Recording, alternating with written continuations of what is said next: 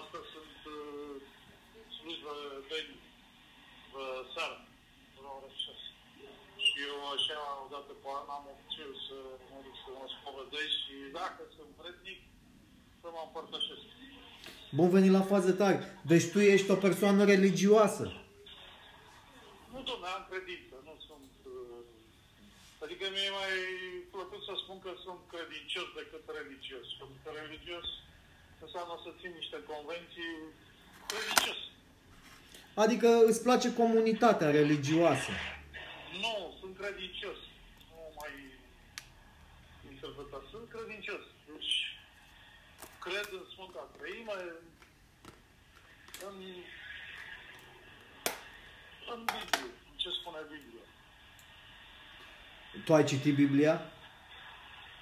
A treia oară anul ăsta să termin.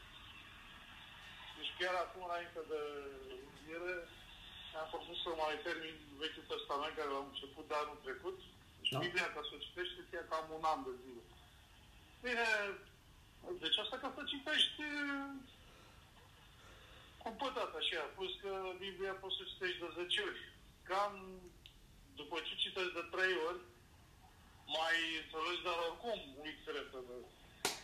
Este o carte care, uite, bunicul meu, eu am uh, Biblie și de la bunicul, și de la, uh, de la bunicii de partea lui mama și de partea lui tata, am două Biblii în casă. Uh, o citești cam într-un an și ceva și bunicul meu a citit-o de 17 ori. Wow. Dar îmi aduc aminte când venea la noi uh, uh, acasă, el nu stătea în același oraș, venea, făcea și el un tur așa, cu an pe la fiice, că a avut uh, trei fiice. Mama fiind una de fiice, fica mică. Și venea și el tot timpul stătea și studia Biblia. Stătea și acum când el stătea la birou, citea și scria, făcea conspecte. Avea 80 ceva de ani, încă avea un scris citat frumos, deci făcea plimbarea după masă, ăsta avea o dietă foarte disciplinată și uh, credea foarte mult în uh, venirea Domnului Isus Hristos ca să ne mântuiască. Adică re- revenirea pe pământ, cum ar veni. Da, da. Da. Eu, eu, și eu aș vrea să vină. Eu... Biblia... Noi toți până vine, deja lucrurile trebuie stabilite, trebuie să te pregătești pentru asta. Da. Și ca să te pregătești, asta înseamnă, de fapt, e este exact cum înveți, exact cum uh, să supraviețuiești. Deci tot timpul se adaugă câte o lecție în viață și niciodată n-ai să știi tot. Eu spun Biblia asta, de câte ori o citesc, îmi dau seama câtă, câtă înțelepciune are, câtă... Deci, uh, mă aduc aminte la un interviu, acum câțiva ani de zile, încercam să mai găsesc un job, ne fi mulțumit de jobul pe care l-am și în prezent. M-am dus la interviu și bineînțeles că interviu era făcut de manager de resurse umane la o corporație mare. Adică încă a invitat un specialist, mi-a pus câteva întrebări de specialitate și după aia mi-a pus întrebări referitoare la care să evidențeze felul meu de a fi. Nu știu ce urmare, adică ce căuta anume întrebări. Și una de întrebări a fost ce iau în caz de uh, uh, de alarmă, de naufragi. Deci dacă ar fi să plec de acasă în caz de alarmă, ce iau? Dar în caz de alarmă, cum să zic, în loc de naufragi care e pe mare, pe uscat cum, nu știu, în caz de catastrofă, ce iau din casă? Mhm. Și eu am spus că iau Biblia, uh, agenda electricianului care trebuia de tabel de formule și uh, legi și legi matematice și un instrument de măsură. Wow. Aia când a zis, când, uh, bine, normal că geanta de urgență ar trebui să are, să aibă mai mult, să ai uh, trusă sanitară, să ai un filtru de apă, să ai uh, într-adevăr o sculă uh, chiar asta și am, am o lanternă fără baterie, care are un dinam. Uh, Chiar mă distrez de lanterna aia și zic, Băi, la treptă nu poți să dai nicio spargere, pentru că aia permanentă trebuie să apeși pe clapetă, să acționezi un dinam Aha. care dă energie și e rusească. Deci eu și să pricep la chestiile astea de supraviețuire. Nu e de aia cu acumulator care dai de manetă, încarci acumulatorul și dai E direct cu... Da, cu asta nu poți să noți sau nu știu, dar asta nu are nevoie de baterii. Deci eu am zis schematic, am zis. Și când am auzit, când am zis de Biblie, aia se uita la mine, băi, am simțit o reacție de, nu de tocătoasă, de diavol. Pentru că uh, s-a uitat la mine și am simțit că are o reacție de bătaie de joc. Adică zic așa ca să... Iar eu zic cu toată convingerea, George, Biblia este un manual. Și de matematică și de ținere de minte, dacă te apuci în Vechiul Testament să calculezi dimensiunile pe care le făceau la chivă, la altar, la construcții, uh, deci să vezi proporția lor. Deci tot timpul cifra 7 există acolo uh, printre numărele alea, dar să, să vezi uh, și numărul soldaților în luptele pe care vrei iudei și în câte uh, în câte erau împărțiți ei uh, uite că de câte ori citesc niciodată nu, uh, nu rețin în câte părți era vechiul vechiul Israel. În fine, ei tot timpul s-au războit. Dar vă spun că uh, de ce s-au războit? Pentru că succesiunea conducătorilor au fost pe placul lui Dumnezeu și potriva lui Dumnezeu. Da. S-au succedat aproape tot timpul așa. Ba pe placul lui Dumnezeu, ba împotrivă, ba au făcut împotrivă, ba au făcut pe plac.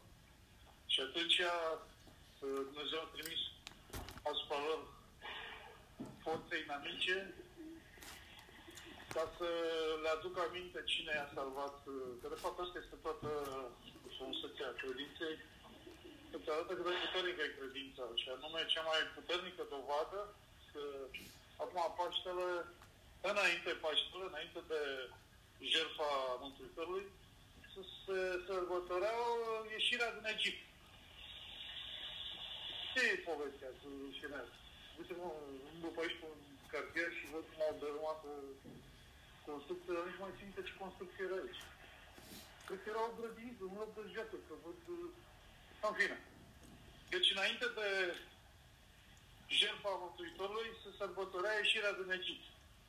Este și episodul ăla când armata egipteană i-a lăsat să plece și la un moment dat s-au răzgândit și au fugit să-i omoare și uh, Moise s-a rugat și le-a despicat marea. Aha. Ei au trecut și după ce au trecut ei, a închis marea la loc și a necat pe toți.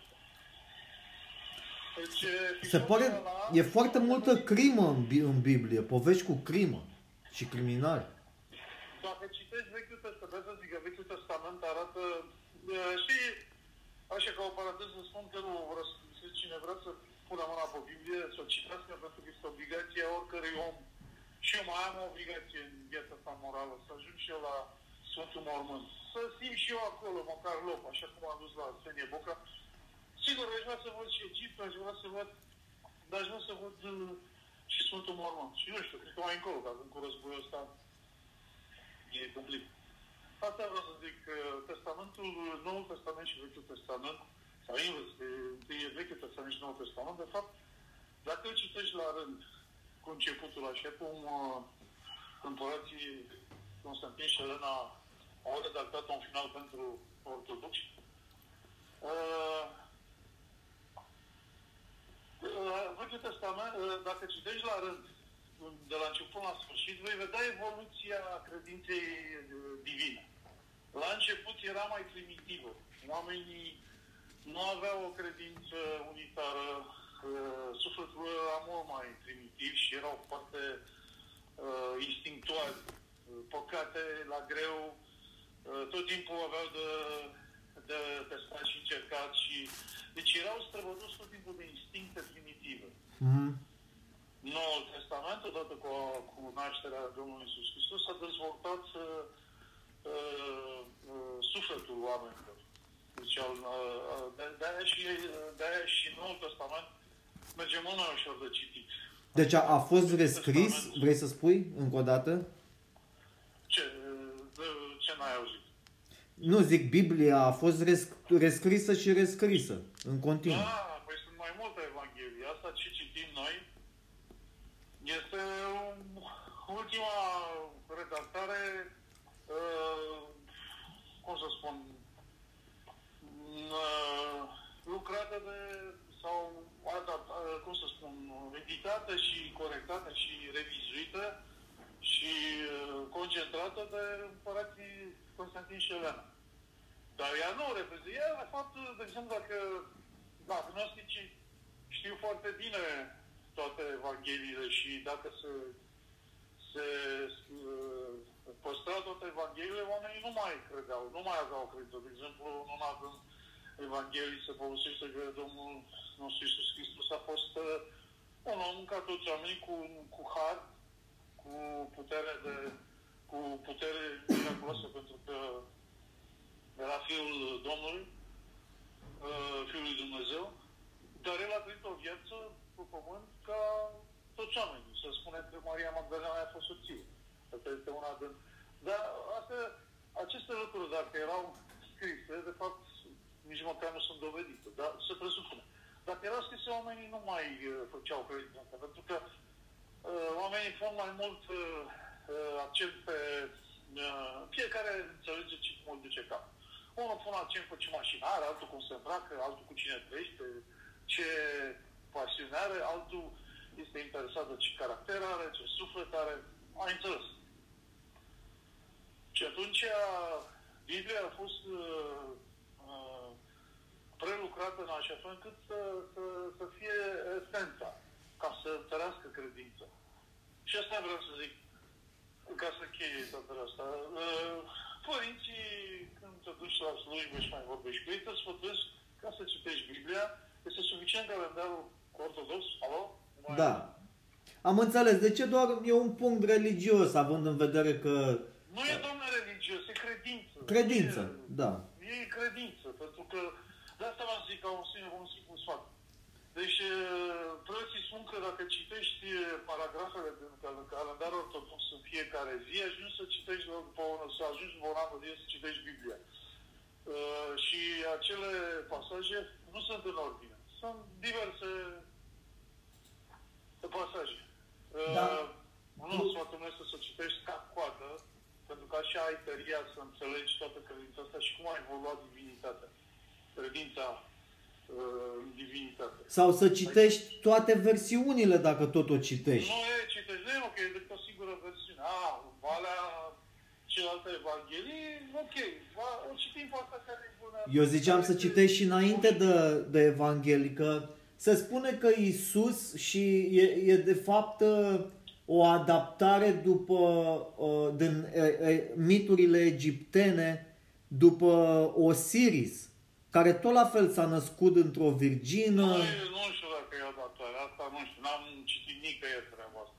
În primul rând, egiptenii au fost niște păduri. Aveau zei lor, în primul rând ei aveau soarele și uh, după aia era zeul Ra, care îi conducea dincolo de moarte. Păi îți spun, uh, îți spun așa rapid, după Wikipedia. În mitologia egipteană, Osiris este zeul vieții de apoi, al lumii de dincolo și, și al morților. Osiris a fost un rege legendar al Egiptului, celebru prin vigoarea și dreptatea cu care își guverna țara. Set, Dar nu vreau să vorbesc în săptămâna asta despre citeni. Citenii erau niște păduri. În, uh, în uh, principiul, nou- în uh, concepția creștinilor. Nici nu vreau să discut despre citeni. Așa că mă scuz, dar nu vreau să-mi zic nicio părere atâta timp cât măcar în săptămâna asta vreau să să-mi uh, da. cum să spun, să-mi respect așa credința. Nu, eu, eu îți respect, dar ziceam, nu, eu respect N-are nicio credința. treabă, Nu, nu. Mă gândeam că dacă tot Păi citești... unde, unde, spune și mie, unde în uh, credința egipteană au sacrificat, uh, uh, unde este, în primul rând, uh, Sfânta Trăime? Tatăl, Fiul, Sfântul Duh. Unde este?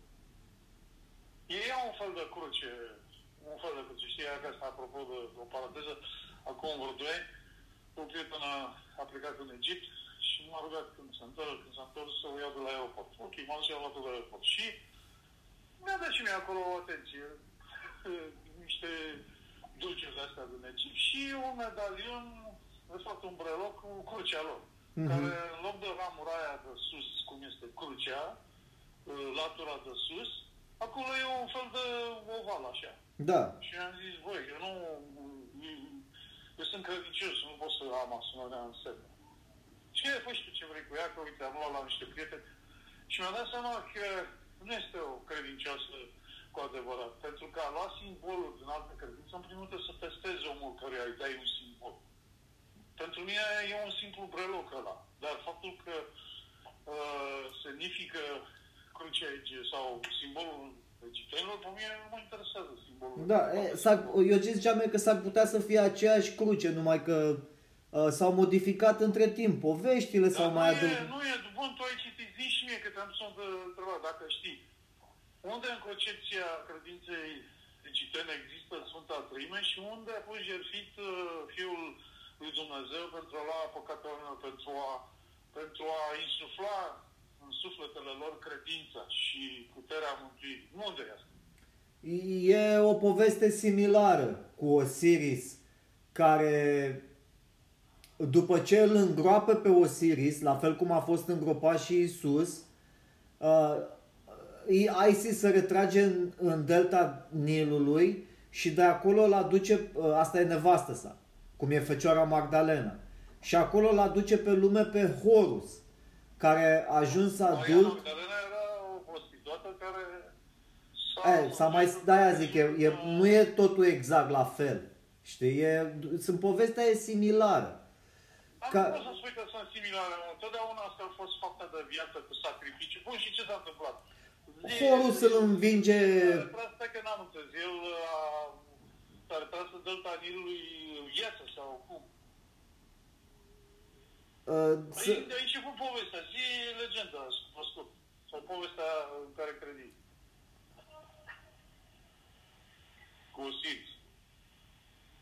Mă rog, nu, nu e similară. Deci nu pot să spun nu că e se luptă, se luptă cu fratisul, se face un sacrificiu, ăla se învie din morți și... Dar sacrificiul ăla în ce a constat?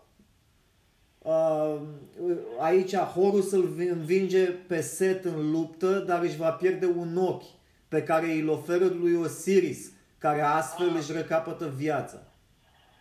Uh, cine își pierde un ochi? Set.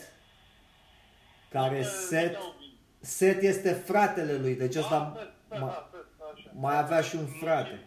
Deci aia zic, Iisus n-avea niciun frate, Iisus... Da, sau... sacrificiul ăsta, da, oricum, da, interesant. De-aia văd că e pregnat tot timpul în picturile în arta egipteană ochi. Practic, practic ce spune povestea asta aici scrie, zice că Osiris devine un exemplu pentru toți care vor să înfrângă moartea. Ceea ce este și exemplul lui Isus, practic. El, el este un exemplu despre, a, a, despre acelor care le e frică de moarte și vor să învingă moartea. Nu, nu, păi nu, el, uh, nu, este total invers. Isus a născut pentru a fi crucificat, deci el a primit povestea, el a primit uh, da. uh, porăcirea, a primit uh, ceea ce se spunea dar el, a, el, la fel ca Osiris, a înfrânt moartea, corect? Cum? El a înfrânt moartea, corect? Da, la... dar nu, nu asta era problema. El, el a făcut treaba asta, deci a fost prorocită sacrificarea asta pentru Bun. a pentru a elibera sufletul. Deci Isus nu avea frică de moarte. Exact. Intenționat sau nu... El s-a dus, el în primul rând nu s-a apărat. Ăsta e mesajul lui. Nu, nu-ți fie frică. Lui Iuda spune clar că, deci aia e o parte controversată în religie, că Iuda s-a înțeles cu Isus ca să-l vândă. Da, în povestea asta e, în loc de Iuda e înlocuit cu frasul. Nu, nu e, nu, deci să nu să înțeagă greșit. Iisus Hristos nu avea nicio teamă de moarte. Pentru că Nu. era Fiul Domnului și știa Exact. clar că viața pe pământ este un pasaj, un episod. Păi despre asta vorbim. Mesajele lor... Asta nu-i teamă de moarte. Tu ai spus că am vins moartea. Nu, am zis că am, am zis că el este un exemplu pentru toți care uh, vor să învingă moartea. Dar nu asta e ideea ca să învingă moartea. El a învins-o pentru că era oricum puternic. Pentru că La el fel și oricum Osiris. nu vă faceți. Deci din propovăduirile și învățăturile lui Isus a spus clar, nu faceți avere aici pe pământ, vă faceți-vă avere în cer. Da. Și el nu avea nicio treabă cu moartea. El Deci moartea nu, el, el îți e- spune, nu-ți frie frică de moarte pentru că există viața de apoi, că eu sunt, eu sunt Da, fiul... Da, da, nu, dar nu trebuie nici măcar specificată, pentru că nici măcar el nu s-a sacrificat ca să învingi tu moartea. Nu s-a sacrificat, s-a sacrificat ca să-ți arate câtă puternică e credința și sufletul există. El, el, exact, el s-a Unu, și sacrificat. doi, A luat toate, a luat toate păcatele noastre și s-a îngropat cu ele și s-a, s-a înălțat sufletul. Exact, el a, și asta îți, îți spune, nu-ți fie frică de, de viața asta de moarte, pentru nu, că Nu, nu, hai să eliminăm asta, nu are nicio legătură. Deci, O să ți se înalte- Să minimizezi. O O să- să... Nu e frică de noapte. Dar nici s-a pus problema vreodată în Biblie, în, uh, în toate învățăturile lui Isus că e frică de moarte. El știa de la început. eu am văzut filmul, Isus este crucificat pe, pe asta și el în loc să plângă, să se roage de aia, să, să-l dea jos, Deci să-i... nu avea nicio treabă. Deci asta, ideea să rămâne la egipteni. Teama de moarte, uh, ca să ne mingem noi teama de moarte, asta este una, e una din consecințe, e una din învățături, în sensul că uh, trebuie să ne, ne, ne așteptăm la viața de apoi, adică din judecata, dar nu asta e esența. Teama de moarte. Iisus pe Nu cruce este de moarte. spune, iartă-i Doamne că nu știu ce fac. Da, bun, deci este altceva, nu are legătură cu teama de moarte la Isus. La ceilalți, noi oamenii, da, normal că avem sentimentul ăsta, dar nu trebuie să ne temem de moarte, pentru că, într-adevăr, uh, viața de dincolo Da, deci ăsta e mesajul. Există o viață de dincolo. Asta e mesajul lui Isus. Da. Deci Isus a sacrificat pentru noi pentru a lua păcatele noastre. Și pentru a ne trimite mesajul, nu vă fie frică că după viața asta mai aveți altă viață. Nu, mesajul nu e ăsta. Mesajul este că întotdeauna o să există o viață. Mesajul este că trebuie să-ți cureți uh, viața de păcate ca să trăiești dincolo. Da, bun.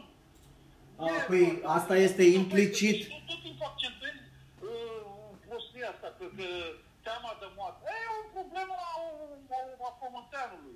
Iisus n-a Păi, vorbit in, de ce- uh, de ce Vladimir, teama de moarte. implicit trebuie să trăiești, să trăiești o viață cât mai bună, uh, în sensul de bună, cum vrei să înțelegi prin Este, bună, Să-ți cureți sufletul, să, să... Deci toate chestiile astea... pentru că există viața de apoi, care este, de-aia a fost, ăsta e mesajul lui Isus, ai grijă ceea ce faci pe pământ, pentru că vei fi judecat. Este o amenințare. Nu este o amenințare, este un fapt. Fapt, Nu da, trăiești mă cu rog, el, amenințare. Adică, da, e adevărat, trebuie să trăiești cu frica de Dumnezeu, cum să spune. eu dacă pe tine nu te ameninț Da, și nu știu, uite, mai bine trebuie să citești și Biblia și toată lumea să citească Biblia, pentru că asta este prima reacție a omului când citește pasaje. Este o teamă, este o interpretare uh, instinctuală a, a întregii Biblie, a întregii învățături. Și ea e mult mai amplă. Mie mi se pare o învățătură foarte pozitivă chestia asta, pentru că oamenii sunt niște animale, sunt niște maimuțe ordinare, conduse de instincturi primare. Nu, nu, oamenii sunt niște ființe inteligente care depind de ce își uh, educă de-a lungul vieții. Dar, dar aceste instincte primare uh, Păi instincte primare criminale, le-au mulți, dar mulți le-au șlefuite, alții le-au educate, alții le-au primitive. Deci, dar majoritatea sunt primitive și criminale. După cum se vede ce trăim astăzi, într-adevăr, este... Și atunci îți trebuie o, un soi de înger, un soi de Dumnezeu, care e un trimisul lui Dumnezeu pe pământ, care să spună ai grijă ceea ce faci, mai bine începi și te îndrepți acum, să nu mai faci rele, să nu mai faci crime, să nu mai furi, să nu mai faci tâmpenii, pentru că ești o maimuță ordinară și vei fi pedepsit că asta nu e singura viață care o trăiești și la viața de Da, apoi... bine, tu acum o spui prea patetic. Să nu greșim ce nu pentru că omul e mai mult ordinal, ci tocmai pentru că are în el niște... Păi tocmai că omul a fost făcut bă, chipul și asemănarea Lui Dumnezeu. Duhului. Lui Dumnezeu. Are niște capacități, capabilități extraordinare. Tocmai pentru a se trezi aceste conștiință. Că Iisus când a venit a zis, "El nu a venit pentru cei drepți. El a venit pentru cei păcătoși și pentru a-i mântui. Deci se presupune clar că erau drepți. da? Eu te întreb un lucru. Că ăsta este... De ce, domnule, de-a lungul istoriei, de-a lungul omenirii, toți oamenii care au propovăduit uh, binele, uh, înălțarea sufletului, deci toate, toate, toate lucrurile astea pozitive, cum le zice mai simplu așa, de ce au fost un sacrificați? De ce? De ce tot timpul au fost Pentru vânați, că trădați, ei, ei de fapt spovăduiau comunismul. Și Ce? pentru că ei de fapt și de drept spovăduiau comunismul. Aia Uh, e comunism. și au fost întotdeauna uciși de către capitaliști care vreau să uh, înrobească și să... Comunismul, tu vorbești de comunism. Comunismul, uh, cine? Lenin? Care el însuși a spus că uh, se va transforma într-o dictatură. Ca să iei- Nu, să nu amestecăm lucrurile Ca astea. să, ca să faci producție de pește și pâine din coșuri, cum a făcut Hai, mă, că Isus, le amesteci așa, auzi, uh, și să le dai gratis la toți să mănânce, ăsta e comunism, e un fapt nu comunist. este adevărat. Da? Nu mai introduc un cuvânt care are o că, care are o semnificație, are o politică. În primul rând, comunism înseamnă politică. Conceptul, păi și atunci socialismul ce mai e, dacă zici așa? Sau socialism, poți să-i zici socialism. Păi nu, că și socialismul e. Nu, astea sunt niște doctrine, comunismul și socialismul. Niște doctrine. Sunt niște uh, teorii politice. Deci aici nu vorbim, uh, sufletul nu are politică și nu are uh, ce sfinții și toți uh, uh, credincioșii au pomenit vreodată de comunism. Aici este vorba de tocmai Că de asta zic că contează să citești Biblia. Tocmai că în Biblie spune că dacă nu muncești, nu mănânci, uh, cel mai bun să-ți, să-ți respecti liderul, pentru că ești judecat uh, de Dumnezeu. Deci nu are nicio legătură cu comunismul. Totul la comun, totul așa. Comunismul este o teorie politică, este uh, tocmai uh, e născută din ura de clasă față de boieri, față Da. de capitaliști, față de așa. Deci născută de rândurile muncitorilor, pe care inițial, normal că uh, apărat Păi de- parcă Isus, care vrea să fie drept cu toți oamenii, el a fost omorât tot de către niște boieri, niște capitaliști, Da, nu, nu, nu, să nu facem o Nu, în primul rând n-a fost bă- omorât de boieri. care făceau trafic cu monezi, cu bani. Iisus a fost omorât tocmai de prorocii, tocmai de preoți. Dar nu făceau trafic cu bani, nu s-a dus în piață. Iisus n-a fost omorât de, de, de în primul rând, de exemplu, vameșului. Păi deci sunt oameni bogați care au lăsat a- averile și s-au dus după Iisus. Nu, l-au vândut tocmai cei uh, preoți și alții preoți care țineau culmea această uh, Biblie, o propovăduiau și că l-au văzut pe Iisus, nu l-au recunoscut, n-au vrut să, nu, dar nu că nu l-au recunoscut, n-au vrut să-l recunoască și l-au condamnat să pierdă ei puterea. Eu Și parcă erau- mi-aduc aminte că Isus s-a enervat la un moment dat, s-a dus în piață și l-a, l-a dat cu piciorul la toate Dar tarabele. Nu e e altceva, dar nu, nu, nu, nu, e, nu negustorii l-au, uh, l-au omorât. Și a Pentru că aruncat el cu nu a bani. venit pentru... L-a, l-a dărâmat tarabele cu bani și le-a zis să nu credeți în bani. Că banii sunt ochiul dracului, nu asta a zis? Nu, nu, hai să nu comentăm așa. Tu comentezi uh, pe baza unui film, da, singurul film bun asupra... Adică s-au sunt mai multe, dar un film complet sau documente, cel făcut în regia lui Zefirezi. Da, ăla mi-a plăcut și mi este singurul care l-aș vedea. Păi da, ăla l-am văzut de când eram mic. Dar l-am văzut de vreo șapte ori. Deci, uh, și acum mă uit, chiar ieri azi noapte am, am început să mă uit, uh, am văzut prima oră de cele șase ore și ceva. Deci nu ei, nu negustorii l-au condamnat. El doar a, le-a arătat viața, le-a arătat apucăturile și toate păcatele care le făceau, care practic îi duceau să-și piardă sufletul. Această negustorie uh, Dar nu ei l-au vândut. Ci exact cei care credeau în el. Să, să nu uităm că până și din apostol, dintre apostol Iuda s-a înțeles cu mari învățați și croți ca să-l uh, prezinte la curte și cum uh, Iisus uh, umbla, știi, au fost foarte mulți profeți. Una din explicații pentru care l-a fost răstit este că în perioada a fost foarte mulți profeți. Și, de exemplu, unul foarte uh, cunoscut a fost Apolonius. Apolonius a avut cam același puteri cu Isus, numai că el uh, făcea să numai pentru bogați. El era mai mult în lumea bogaților. Ah. Pe când Isus a fost recunoscut de toată lumea ca un mare mântuitor, mare tămăduitor și învățător, pentru că la el nu conta uh, ce fel de om este. Da. Ești bogat, ești sărac, ești păcat, ești... uh, A și spus, el a venit pentru cei păcătoși și pentru cei drepți. Deci Isus a avut o deschidere foarte largă. Dacă ai, dacă ai pune un uh, manager... Un Era foarte e- egalitarian. Nu, nu știu dacă era. Nu, nu, nu era egalitatea, pentru că nu promovea egalitatea noastră, ci, a, cum să spun, egalitatea în fața lui Dumnezeu. Este, este cea. Dar uh, egalitatea era dată de um, cât de multă străduiești. El a venit să, să, să, să, acce- să efectiv să definească limita între păcat și uh, uh, faptă bună. Și aici, așa, aici ai dedus foarte bine și să arate și să convingă că oamenii că tot ce faci în viața asta vei plăti în viața de apoi. Deci există o viață apoi și uh, viața aici pe pământ nu este... Deci da, aici, dacă cu tine, poate că am mulți uh, sau nu știu, în momentul ăla am crezut că te gândești la altceva, dar Iisus a dovedit încă o dată că viața noastră nu se oprește. Aici, ci este dincolo de noi și că ridicarea spirituală este o preocupare, să fie o preocupare, o preocupare permanentă din copilărie de la părinți și apoi să formezi singur. Deci pro- preocuparea pentru suflet trebuie să fie primordială, nu pentru trup, nu pentru, uh, pentru suflet. Asta trebuie să fie preocuparea primordială. Uh-huh. Dar întrebarea mea este de ce oamenii în instinctul lor tot timpul i-au, i-au vândut pe cei uh, curați, cei care totdeauna au fost cinstiți și au făvăduit uh, învățăturile lui Isus, care de fapt sunt învățăturile curate de viață.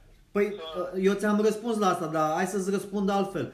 Ăia care au, i-au Nu mai ai ucis, răspuns, acum te mai întreb o dată. ăia care i-au ucis pe cei care voiau să fie ca Isus, mai egalitariști, mai cinstiți, mai uh, corecți, nu erau din, cl- dintr-o clasă socială bogată la conducere?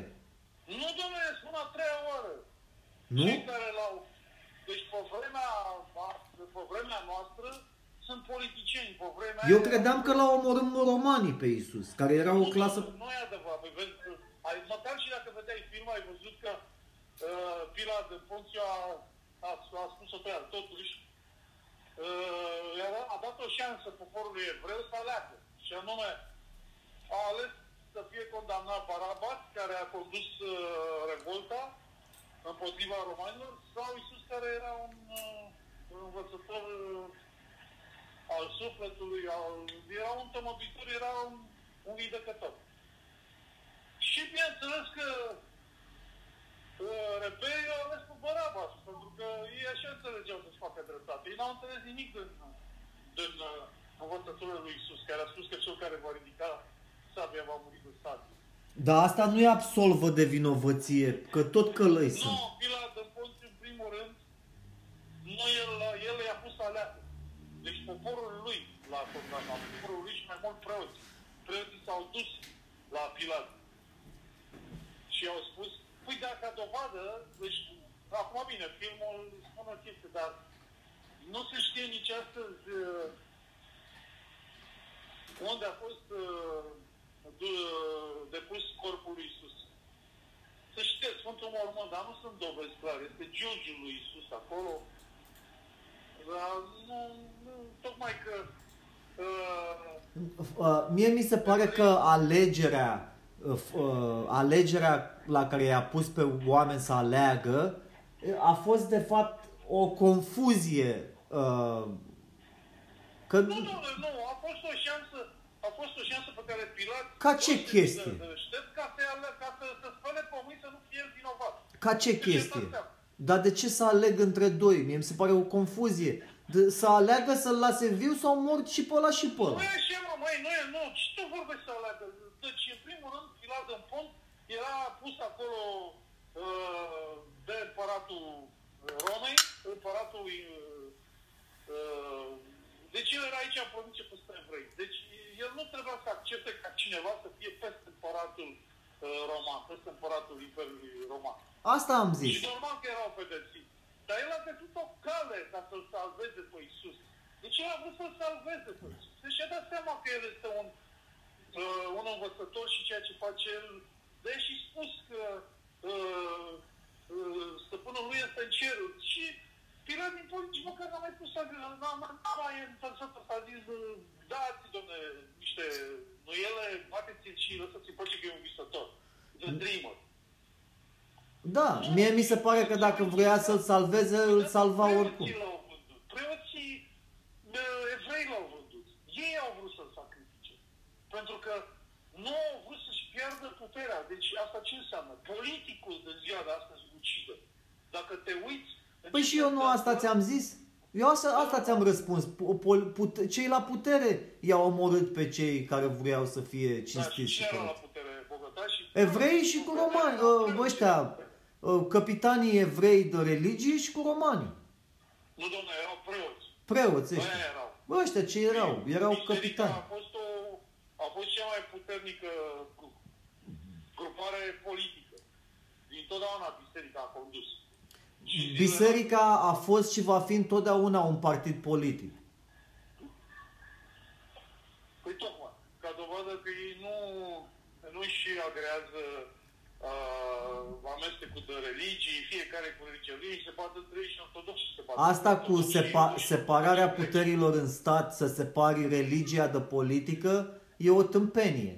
Pentru că religia e un, e, o, e un partid politic în sine. Nu, domnule, nu. Altfel trebuie spus. Credincioșii la vârf religioși au făcut de religie o, o, o politică. N-are nicio treabă cu politica. Religia nu este uh, strategia sau uh, nu prezintă interesele unora. Asta este politică. Mie mi se pare Biblia foarte similară cu o, o Constituție foarte primitivă, veche.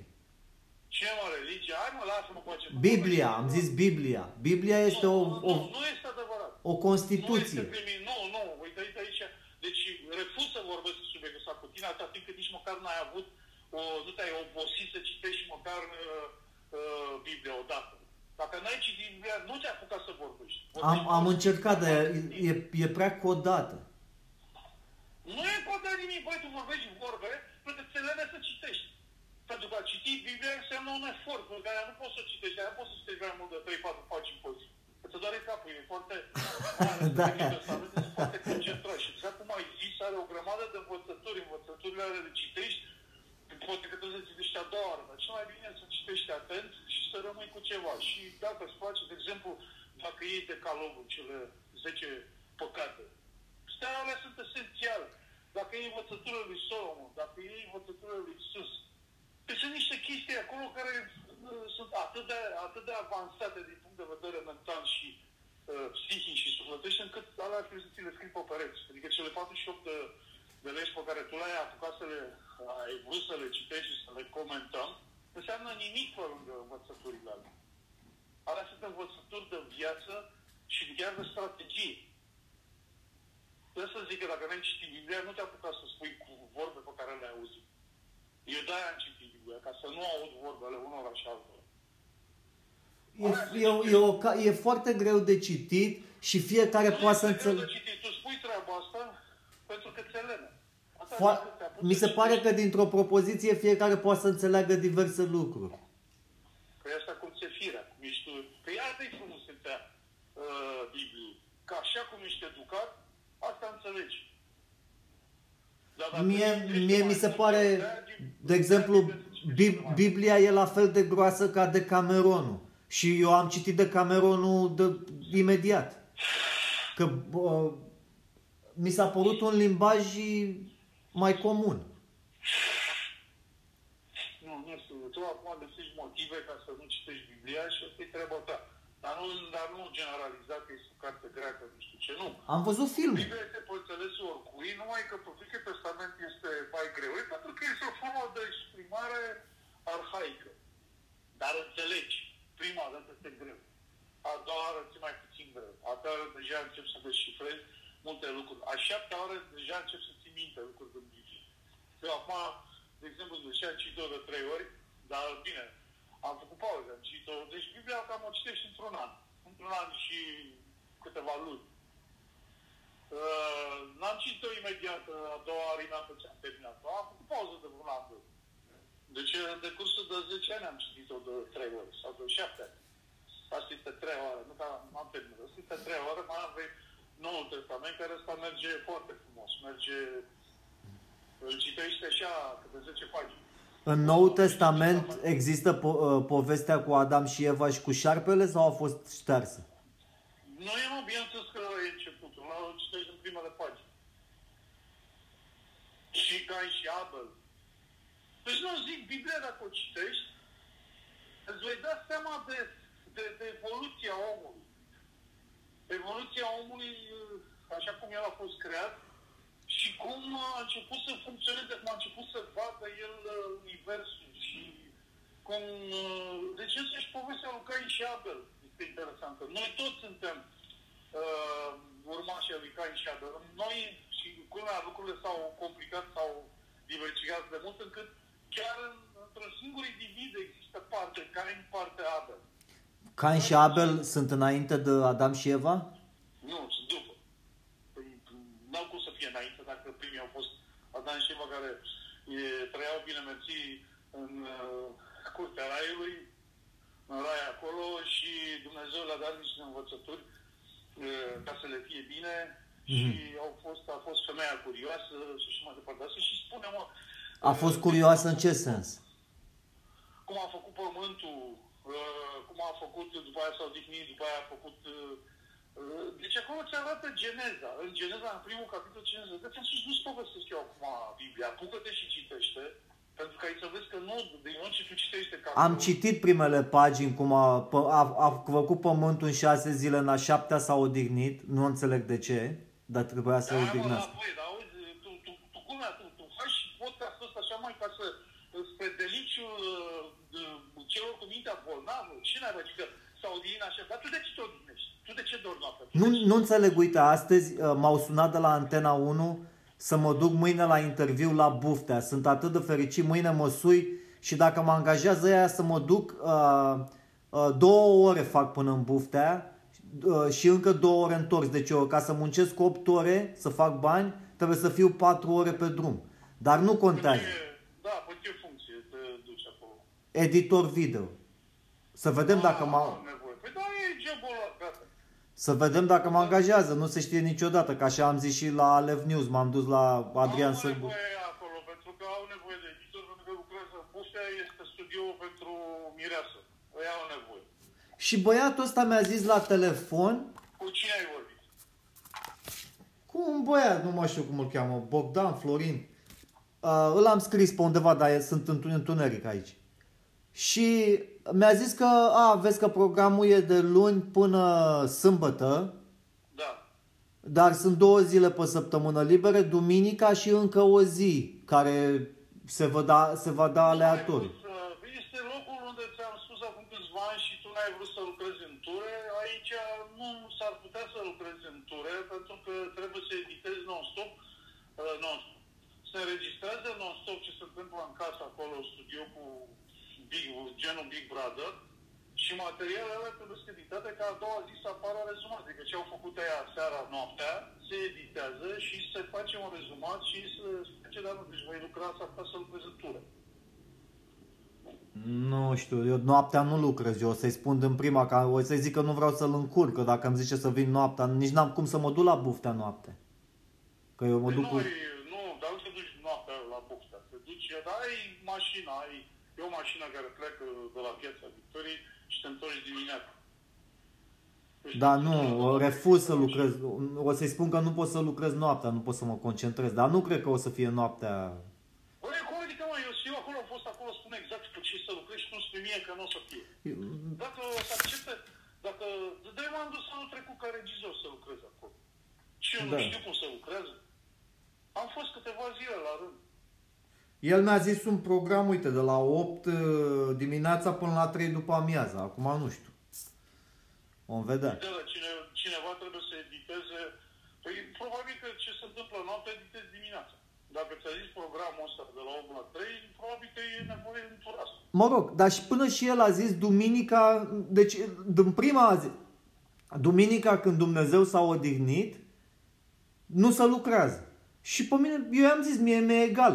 Dar eu nu înțeleg de ce nu se lucrează duminica, care e problema. De ce s-a odihnit Dumnezeu duminica și nu mai... Bine, acest de ce trebuie să-ți pui singure tâmpeni în capul tău, du-te tu și muncește uh, 24 din 24 de ore, 7 zile pe săptămână, 12 luni pe an. Hai. Nu, nu, nu mai fă, băi, auzi, nu mai fă nebunii de genul ăsta. Ce să spun, ce s-au din, dar tu de ce te odinești așa? Nu, da, putea să zică să lucrează de luni până duminică cu două zile libere pe săptămână. Nu, nu de luni până Deci, sâmbătă.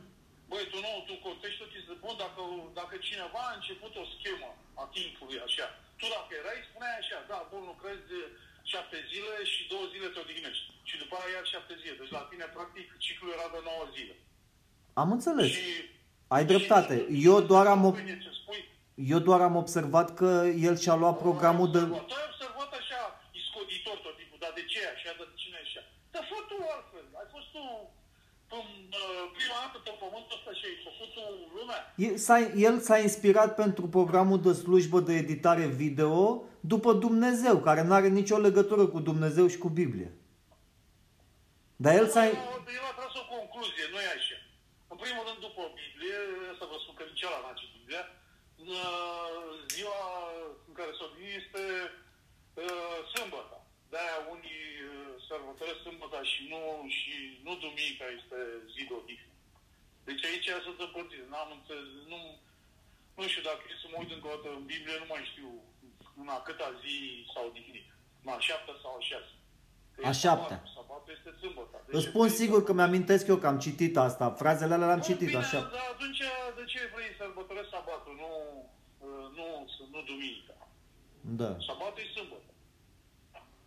Nu, dar nu, nu, nu asta e important. Și mă. după, Deci după nu e- ce s-a odihnit a făcut uh, raiul și nu înțeleg cum uh, a făcut el, mai întâi l-a făcut pe Adam, asta e povestea.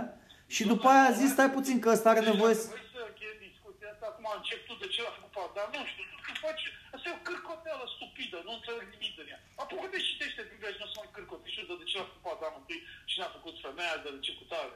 Nu știu. Asta e, asta e o, pro- e, o, e o problemă. Eu nu pot să stau cu nevasta în casă să citesc Biblia cu ea și să spun, a, uite că l-a făcut pe Adam mai întâi. Deci femeia e... A... Și dacă l-a făcut pe Adam mai întâi, care e problema ta? Păi și ea poate să spună, eu cred că Biblia asta e greșită, la, cred că a făcut-o pe Eva mai întâi și după aia că Eva face Ai copii. ridicat tu problema, pentru că tu ai zâmbet. Că dacă tu citești, că toată lumea citește, eu n-am auzit că s-a bătut lumea uh, uh, că de ce a făcut uh, bărbatul. Uh, unii care au zis că nu s-a făcut femeia și alții care zis bărbatul. Asta este un dat luat de la bun început, așa cum deasupra capului tău e cerul. Scriitorul și- nu a avut imaginația uh, să zică, domne, i-a făcut pe amândoi deodată. Și pe Adam și pe Eva i-a făcut da, din- pe Păi nu amândoi. știu, vorbește aberați, înțelegeți și peste subiectul ăsta. Nu, cu mine nu poți să discuți prostia asta. Tu acum, tu nici n-ai citit de ți-am spus, dacă vrei să comentezi ceva, ce este mai întâi Biblia? Dacă Tu scriitorul, citești, atunci comentezi. dacă scriitorul avea în vedere consecințele faptului... Nu, nu e treabă dacă nu ții telefon. Deci dacă mai discuți despre Biblie fără să citești, dacă vrei pui întrebări, dar dacă comentezi despre Biblie fără să fi citit vreodată Biblia, nu era ce să discut în subiectul ăsta. Nu eu discut cu oameni care își fac joc. Eu n-am citit, dar știu. Și îmi pune și, și da, comentez. Citește mă Biblia mai. Dar eu, cum să spun, e, e, e o carte, mie mi se pare o carte științifică. Tu nu te apuci acum, dacă Einstein a făcut teoria relativității, să te gândești, dar de ce s-a gândit el că timpul nu e constant? Dar de ce s-a gândit el că lumina uh, are viteză constantă? Ce s-a pus să problema că lumina are? Ce le și poți spui? Păi timpul nu are cum să fie constant. De unde știi tu că nu e constant? Pentru că ai citit? De unde știi tu? În primul rând ce ai spus acum, uh, nu, consider, nu, nu reprezintă faptul că ai citit ceva. Timpul nici nu există. Timpul este o noțiune derivată. Dar nu e constant. Nu e adevărat. Nu există. Dacă nu există, nu poți să spui că nu e constant. Tu nu vezi că speculezi, citești una alta și spui repede. Nu e Există constant. că îl definim noi, îi definim o funcție. Da, nu știu. Ai, ai, ai intrat pe calea asta, podcastul la tine, să te-ați gândări. Astea nu sunt faze, da, să știi. Asta este un fel de, de, de, de zdruncinare a creierului. Da. Nu e așa. Deci dacă vrei să, să, să discuți un subiect, mai întâi te documentezi. Nu poți să pui, să discuți ceva despre care nu știi. Dar spun eu așa, dar de ce n-ați făcut așa? Întâi citește și vezi. Trebuie să fie o ordine. Tu spui acum exact cum e problema mai întâi ouă sau găină. Păi e tâmpenie chestia asta. Cine, cu, uh, cine, s-a, cine a fost mai întâi, ou sau găină? Deci asta este o, idu- o idioțenie a omului care nu gândește. Că nu poți să, dacă e evolutiv, nu o să, o să ai răspunsul. Da. Că întâi s-au divizat celulele, adică întâi s-a creat o... o aici, vezi, nu este știut pe deplin cum de la materie moartă, din, dintr-o dată s-au format uh, celulele. Din niște reacții, din niște... uh, după aia, uh, nu, mai, mai întâi moleculele, după aia celulele. Deci dacă ar fi să o luăm așa, măcar din câte știu și eu, întâi a fost celula, da? După care s-a divizat celula celula aia tot evoluat, au, de, au, au apărut organismele pluricelulare și așa mai departe. Acum, ce să pui întrebarea care a fost găina sau ou. Asta e o chestie așa, ca să-ți mintești creierul. Eu cred că primul a, a, n-a fost nici găina, nici eu, a fost creierul. Nu, creierul în evoluție, dacă te uiți uh, în uh, documentarele astea uh, Viața fătului, creierul se formează mai încolo. Primul, prima, primul lucru care se formează este circulația și primul organ este inima. Deci inima de în câteva zile începe să se vadă cum bate. Păi creierele noi sunt formate de alte creiere. E ce, ce pisică? Ce faci pisică? Pisică tu. A, e tot pisica aia care ai salvat-o? Nu, aia n-am mai văzut. Aia am salvat-o. Am băgat-o în scara blocului, că era frig afară. N-am vrut să o iau casă ca să nu-mi fac complicații, că n-am, n-am vrut să am grijă eu personal. Dar, dar am zis că fă la căldură și fiind adultă, știe ce are de făcut și așa era. Vezi, Ieșea creierele astea ale animalelor sunt niște creiere pedepsite. Uh, Eu de-abia aștept tehnologia nouă, biotehnologia, care să poți să combini creierul uman cu creierul animalelor și să le oferi inteligență umană acestor animale ca să poată să aibă grijă de ele uh, cu o inteligență. Nu, nu, nu, aici greșește. Aici este o diversificare și este o evoluție. Deci este, este o evoluție pe mai multe dimensiuni. Pe diversificare, pe, pe verticală. Deci tu dacă amesteci un creier evoluat cu unul mai puțin evoluat, nu faci decât să le distrugi pe amândouă. Nu, să, cre- să creezi hibrizi, adică toate animalele să fie Dar de ce hibrizi. să crezi, mă, hibrizi? Dar de ce să crezi hibrizi când, când uh, natura a făcut clar, a evoluat și a diversificat? Deci dacă a făcut pisica pisică, păi aia e făcută așa, trebuie să evolueze în leu, tigru, în... uh, Dar de ce trebuie să amesteci tu omul cu, cu, cu tigru? Pentru că fiecare este, fiecare este ars în felul lui. Omul bine, omul este ființa superioară ca dovadă că stăpânește toată planeta. Ție nu ți se pare o evoluție ca să-i oferi inteligență umană animalelor? Nu cum spui tu. Animalele sunt inteligente. Și sunt mai inteligente ca omul ca dovadă că un animal poate înțelege un om, dar un om, un animal nu-l înțelege. În schimb, omul stăpânește foarte multă tehnologie, practic și-a modificat tot habita, habitatul, bineînțeles cu un preț foarte mare, distrugând în jur, uitându-te în jurul tău. Să zicem că eu sunt om de știință și am inventat un vaccin și mă duc noaptea la abator și injectez tot, toți porcii și aia când se duc de dimineață să-i taie, porci încep să vorbească. Stai, nu mă omorâ, n-ai dreptul să mă mănânci. Așa, bun, deși atunci o să, atunci pot și să intre și ei în societate, o să apuce să, să ce să facă, să muncească cu picioarele alea scurte, fără degete. Nu știu ce vorbești. Să fie doar așa, să dea din gură. Păi, bun, da din gură. Și? La, c- cred că la oameni le-ar fi frică să-i mănânce dacă încep să vorbească. Bun, cine ei mănâncă? Și o să moară de moarte naturală. Dar ei cu ce să se mai hrănească porci? Cine îi mai hrănește pe ei dacă nu, dacă n-au fost crescuți pentru sacrificare? Va trebui să, să pânzească pădurile. Păi, primul rând, porcul este o rasă hibrid făcută de om deja. Nu este porcul din natură, selecționat de natură, care trăiește cu prădători de rang superior și mai departe. Nu era un echilibru. Porcul e un animal creat de om. Porcul ăsta care nu cămă. Mie mi-ar place să fac a, porci inteligenți și să a, îi uh, plantez pe alte planete. Să-i lasă acolo. Da. Să-i lași pe acolo ca să ce? Ca să mănânce piatră, praf? Ce, Să continue să evolueze. ce să evolueze? Păi dacă tot... Că tu nu vezi că ai o gândire, dacă să nu-i zic îngustă, criminală. Cum să trimiți un porc pe altă planetă dacă nu-i trimiți un, un mediu în care să se dezvolte? Deci tu trebuie să trebuie să-i construiești mediul de aici, acolo, un porc. Că Sau, porcul sau ăsta să-i trebuie programezi să să supraviețuiască se adapteze. sau să-i programezi să supraviețuiască pe Marte, de exemplu. Ca să mănânce ce? Piatră. Mă rog, ce găsesc acolo. Păi nu găsesc nimic, că n-au găsit nici ăștia nimic. Că dacă găseau, se chineau să trimită mai multe nave. Tu crezi că viața extraterestră poate fi numai pe bază biologică?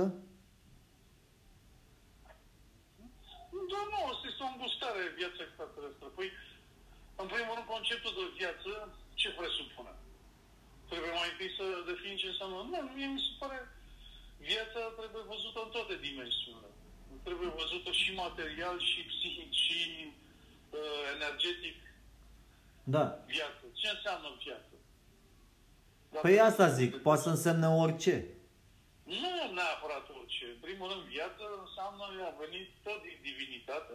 Este acel suflu pe care l-a dat Sfântul Duh asupra materiei și a început să trăiască. Ca să trăiască, orice organism viu, e diferență între un organism viu și un organism și o materie moartă. De exemplu, dacă o să avem un contact cu o, o civilizație extraterestră super inteligentă care au trecut de pasul biologic și acum se hrănesc pur și simplu cu energie solară sau, mă rog, din spațiu, orice fel de energie, și sunt practic computere, dar au inteligență superumană, aia e tot viață.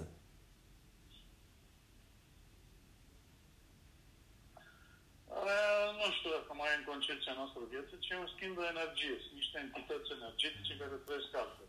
Dar, apropo, aici ai întrebat în ce montează ei acolo? Premiere. Ce editează? Adobe Da? Premiere. Ceea ce tu lucrezi în asta, sau tu ce... Da, eu știu Adobe Premiere pe de rost.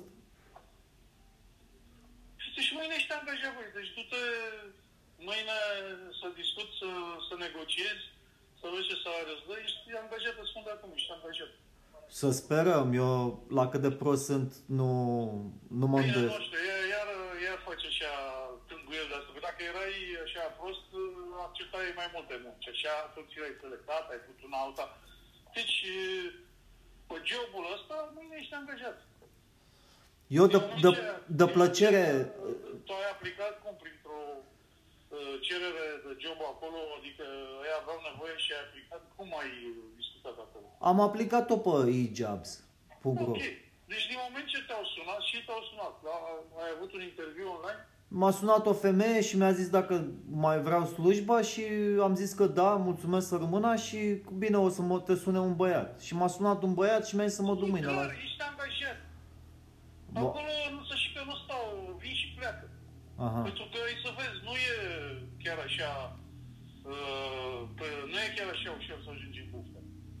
Da, e mai greu, trebuie să mă duc cu metrou. O să Hai că ajungi la trebuie să, obiectiv. trebuie să luăm un moment uh, publicitar. Dar nu mai, da, da, și încheie, pentru că nu mai vreau să am treabă și eu. Păi te sun și ne luăm la revedere de la ascultători. Bine. După aceste momente. Da, de-aia te-am sunat, că mi-era dor de tine și de ascultători și am zis să te salut și că vreau să mă... Succes mâine, succes mâine și îți spun că jobul l-a ieșit luat din moment ce știi să lucrezi în Adobe, ei au nevoie, acolo vin și pleacă, nu ai să stai mult în jobul ăsta, mai ales dacă zici că fa- faci filme, faci ala. Doar dacă, prin jobul ăsta, o să reușești să contactezi niște oameni interesați să dezvolte niște proiecte. Da, deocamdată o să-mi țin gura, o să țin gura mică și o să încerc să-mi fac treaba care mă pune acolo, să sper că trec testul, ca să nu, că nu vreau să-i sperii. Îți spun ce să faci. Eu îți spun ce se întâmplă acolo. De, din moment ce ți-am spus că, bă, tu ai avantajul să cunoști niște inside information, te-am mai trimis o dată acolo și ai refuzat să lucrezi la pupitru, asta foarte bine, dar probabil că atunci nu aveam nevoie de editor. Înseamnă că acum au nevoie de editor și eu atâta te pregătesc. Nu pierzi ocazia când stai acolo până la toamnă, cât vrei tu să stai, tu consider că ai o bancă, nu știu ce, să stai și pe treaba pentru că e ok. Și Da. da. edita ce se filmează non-stop din uh, proiectul ăsta, Mireasă, ce au ei acolo. Genul Big Brother. Acolo, ăsta e studio, este studio, este singurul studio la antenei din Buftea, care se ocupă cu emisiunea asta, Mireasă, sau cum se mai numește acum, anul trecut se numea Mireasă. Aha, Adică tot- el, el mi-a zis un titlu de emisiune, că dacă sunt familiar cu titlul ăsta, am zis că nu știu. Dar nu, mi-a, nu mi-aduc aminte nici titlul ce mi-a zis. Este mireasă, deci ce se întâmplă acolo? Acolo se înregistrează non-stop. Dacă unul s-a dus la toaletă, dacă au vorbit două mame pe, pe terasă, dacă Mm. S-au regulat sau s-au ocupat unii, se filmează tot. Și din asta, a doua zi se discută. Se Ah, discută live, adică pe baza secvențelor filmate. Ei, alea nu o să, să taie de acolo, adică dacă lumina răstinsă și s-a întâmplat nimic, nu o să stea o oră cu emisie. Și aia se editează. deci editarea unui show de realitate din camere multiple. Da, da, da. Deci acolo nu artisticării, chestii, nu știu ce. Decât dacă în continuare mai evo- o să evoluezi, dacă o să, o să dovedești că, fa- că îți place jobul ăsta, probabil că ai să ajungi mai să faci editările pentru, pentru weekenduri, care alea sunt mai interesante. Adică trebuie să faci un film din ele, nu trebuie să inventezi nimic. E totul pe uh, reality show, da? Mhm. Deci nu inventezi nimic tu acolo. Dar faci într-un anumit fel, cum vor ei. Că mai faci ferestre, că mai pui editat frumos, uh, vorbește unul, vorbește altul, uh, se plimbă altul pe acolo. Deci asta vei face. Vladimir, m-am, m-am plictisit acasă, sunt terorizat, de-aia zic, de plăcere... Păi, Ce faci, mă, pentru că n-ai vrut să cauți jobul ăsta. Tu acum iei jobul ăsta pentru că altfel nu l-ai fi luat dacă ai aveai alte chestii plictisit. Păi editarea e de nu știu cât, de ce nu te-ai dus la Petru? Nu, știi ceva, vreau să lucrez pentru o organizație mai mare, pentru că la Petre uh, are un proiect azi, mâine nu mai are... Până într-o organizație mai mare, o să încep de aici să, să lucrezi. Să dea Dumnezeu să creeze această oportunitate. Din moment ce te duci mâine și jobul l-ai luat, gata. Deci jobul e luat. Dacă trec Singura testul, treabă- dar testul s-ar putea să-l trec, că Și să vrea voi testul. Din moment ce știi să lucrezi în editare, ă, asta este testul. Asta au ei nevoie acolo. da. Ideea este, ă, nu știu, poate pentru început ă, să nu cumva să, dacă îți spune ceva de ture, mai negociază și tu, dar nu refuza. Nu refuz, dar o să refuz orice no- noaptea, că noaptea nu pot, deci n-am cum. Deci eu nu... Bine, atenție, în primul rând, nu cred că se editează noaptea, pentru că trebuie să se înregistreze. Da, nici eu nu cred. Dimineața înregistrez ce s-a întâmplat în ziua anterioară. Deci, uh, dimineața se dă pe post rezumatele și ce s-a discutat uh, după amiază. Uh, Emisiunea de emisiunea prime time este după amiază. Este, din nou, este, da, e direct după prânz. Eu am fost testul sau m-am dus să, să, apri, să lucrez ca regizor. Și emisiunea era, nu știu, între 2 și 4. E înainte de știrile de după amiază. Aici, la descrierea jobului, scrie realizează, editează structura de conținut a montajelor, urmând indicațiile producătorului, realizo- a realizatorului, șefului de departament, premontează materialele video, urmând indicațiile producătorului, șefului de departament, reprezintă interfața între echipele de filmare și echipele de montaj, controlând fluxul de informații și indicațiile venite de la filmare. Supervizează implementarea indicațiilor producătorului și a șefului de departament. Asta nu este editor, asta este a fi un șef de producție, un șef editor. Mă rog, aici scrie editor video. Editorul video pare și asta, dar tu toată ziua editezi, n-ai timp să... Și uite, uh, asta N-ai timp să-i controlezi pe alții. astea sunt noutăți. Aici scrie editor video, Antena TV Grup SA, trei poziții. Deci eu nu sunt singur, mai sunt încă, sunt trei poziții total. Da, mă, e jobul luat, d- d- mâine te duci să, să, să te gândești când începi jobul. Îți spun de acum. Dacă, bine, auzi, hai, hai să ai zis că terminăm discuția, că deja mă mă că e prostiile astea ale tale, bă, că cel mai prost, că și jobul l-ai luat, gata. Wow. E exact cu ce faci tu. Mulțumesc foarte mult de încurajare. Nu e, uite, ia, e- băi, aici e practic. Eu, nu- când te-ai dus la, a, la Alert News și ai vrut uh, șef de tură ceva, ți-am spus la început ce te așteaptă. Adică tu vorbești cu un om care, care, care a lucrat 25, mai mult de 25 de ani în televiziune. Da. Ce n-ai bă? Vorbim despre o chestie. Mâine ai jobul luat, tu te gândești te... Deci eu vreau să spun că jobul este luat ca să te gândești ce vorbești deja.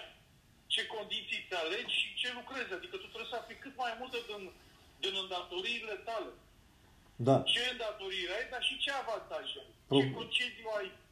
Uh, cum lucrezi. Deci lucrurile astea, jobul e luat. George, mâine nu te duci uh, așa, uh, Doamne, bine că am, am ceva ce să mănânc. Da, e adevărat, asta te rogi tu, în particular mai ales că e săptămâna mare, tu te și tu pe la biserică. Mhm. Uh, Pe biserica e lângă mine aici. da, uh, deci jobul este luat. Tu gândește-te să afli cât mai multe ce ai de făcut, ba chiar stai acolo la prânz să vezi emisiunea, deci când te zis să duci mâine? La 10. Să fiu acolo. E, Nu știu, poți să te prinzi tu pe dacă vrei ce face mâine, da? Interesant e, uh, oricum uh, ei o să vrea să încep de mâine. Este clar, asta spun de acum ca să știi la ce te aștepți. Deci eu mă, ai avantajul că vorbești cu mine și te pregătesc de la început, deci tu deja știi un lucru și tu te întorci ca și când ai fi singur. Deci mă mai întreb atunci. Da. Nu mai îmi spune. Mâine, mâine plec pe la 7 și 10, așa că o să fac 2 ore, o oră și 50 de minute pe drum, deci aproape 2 ore. Și ca să ajung... uh, Eu zic mai bine, mai bine să-l întreb dacă nu-i târziu acolo, să-l întreb când, când e microbuzul de la Buftea. De la Piața Victoriei spre Buftea. E un microbuz care se duce acolo. Aha. Deci află chestia asta. Mai bine dă un mesaj uh, doamnei care te-a sunat acum, că nu-i târziu, și întreabă mâine, să duci cu ăla, că altfel, altfel te încurci cu, cu traficul ăla. Trebuie să iei un... Ia microbuzul ăla, că e pentru ei. Eu aici pe, m-am uitat pe Adică a dat direcții. informația, gata, încheie emisiunea și dă mesaj. Da, închidem. Uh, E un autobuz, se cheamă 456, care pleacă de la metrou Străulești, pe acolo, pe la Petre. Bine, bine, bun, fă, auzi, degeaba, hai, fă cum știi. Da. Uh, Uite și și ce uh, uh, mă enervează la tine. Tu deschizi o discuție, a, omul are impresia că dialoguează cu tine, dar tu ai chestiile tale clare ca tu faci. O să aflu, mie îmi pare bine că mi-ai zis de microbuz, eu o să aflu acest microbuz, uh, să, o să mă interesez, mă interesează acest microbuz. Eu o să te intereseze că o să lucrezi așa. Că nu o să-ți convine să duci toată ziua în uh, transport comun, așa. Măcar știi că ajungi cu toți ceilalți, Da. nu mai spui problema dacă ai întârziat sau ești prea devreme. Da, Te duci cu toți ceilalți. exact. Microbuzul ăla e special, ăla nu oprește stații, ăla e numai pentru lucrătorii de acolo, ia de diverse puncte. Super. Dar punctul, părerea mea este că, nu știu, de la Buftea, cred că poate mai oprește un loc, două. Nu e ca autobuzul ăsta care merge din stație în stație. Ah. E cursă specială pentru uh, ei. La fel cum ne lua pe noi de la facultate.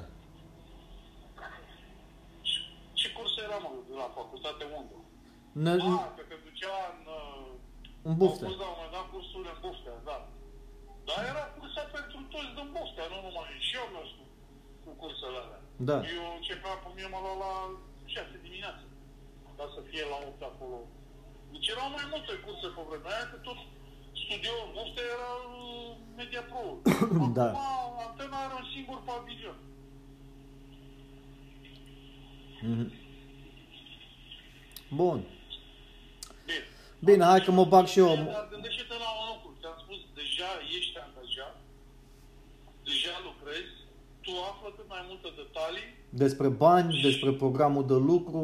da, program de lucru, detalii, Vacanțe. și dacă nu te-ai plictisit și nu trebuie să începi mâine sau poi mâine ca să, ca să te odihnești, atunci sugerez să stai și la ora 2 începe emisiunea. Și să vezi în ce constă, ca să nu-ți fie greu Adică să nu stați să te spui că e producătorul păcat, că bănuiesc că ești tu care le știi pe toate și așa. Uh, hai să vezi că producătorul nu e la nivelul tău. Producătorul ăla e așa cum e. Eu, Și- eu, o să, eu o să mă mai prefac pe prostul cât pot de mult că... Eu și așa, că... dup- Nu trebuie să te prefaci pe prost. Trebuie să înțelegi și să lucrezi și cât mai mult uh, trebuie să-ți asiguri tu liniștea ta. Trebuie să vorbesc mai puțin decât vorbesc la faze tare. Asta e sigur. În primul rând nu trebuie să vorbești ca la fază tare. La fază tare tu vorbești, tu auzi.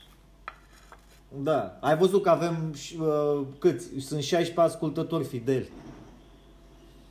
Adică și acum, în momentul ăsta, mai sunt parte din ăștia 16.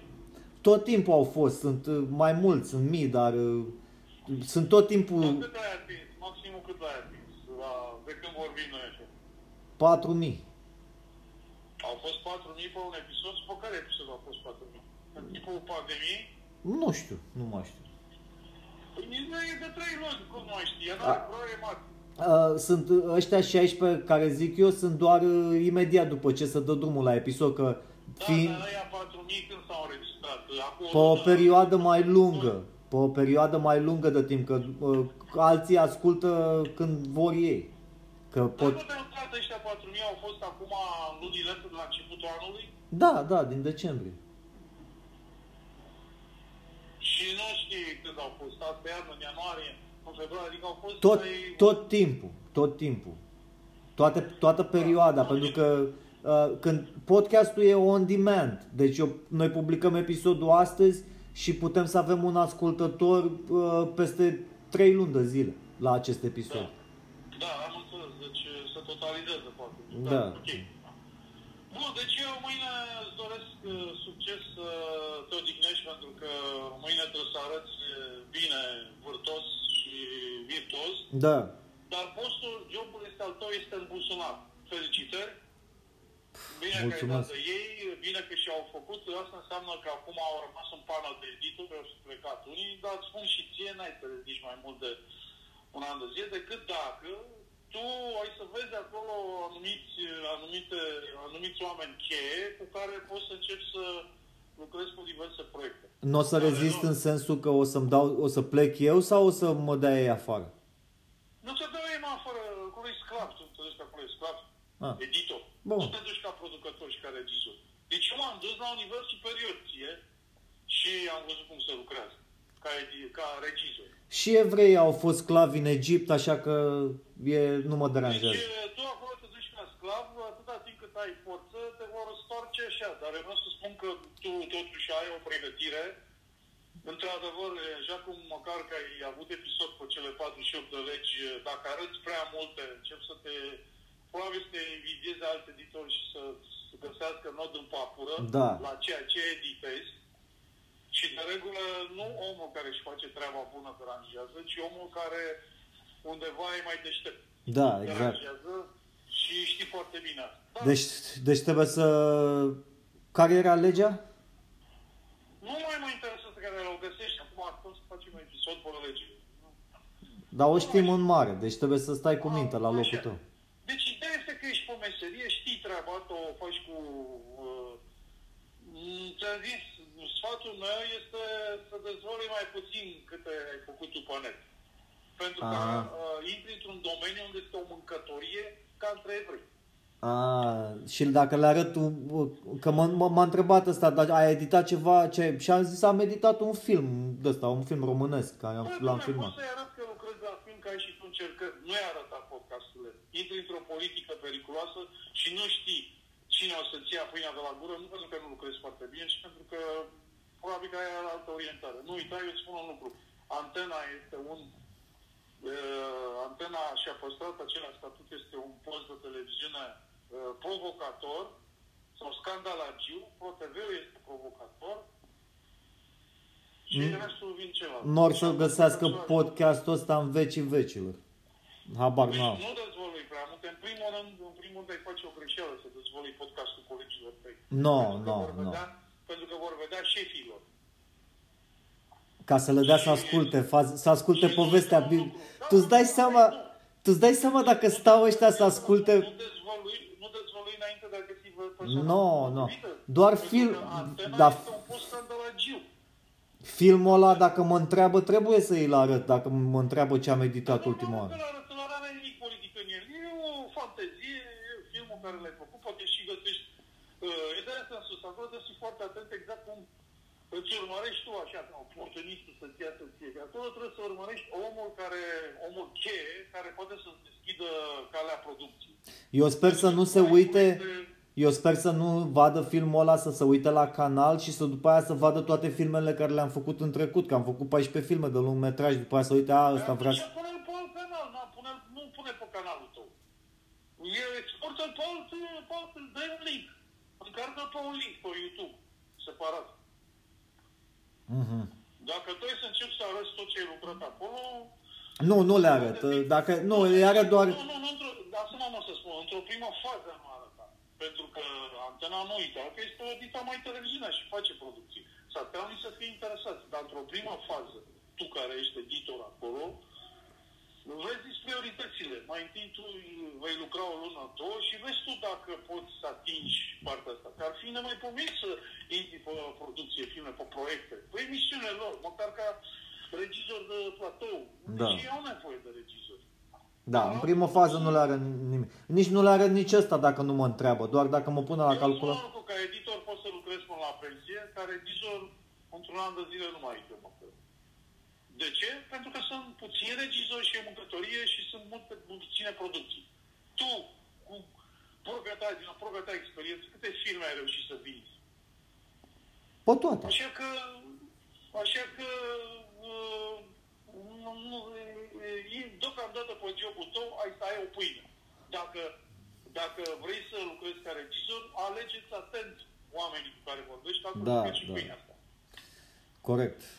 Pentru că, unul, nu există producții uh, sponsorizate așa că ești tu talentat sau că le-a plăcut filmul, ci sunt fo- doi, este mare mâncătorie între regizori. Mâncătorie. Este o mâncătorie acerbă. Eu știu treaba asta, eu am căzut în formarea mea ca regizor, a- m-am întâlnit ca regizor de emisie, regizor artistic n-am lucrat.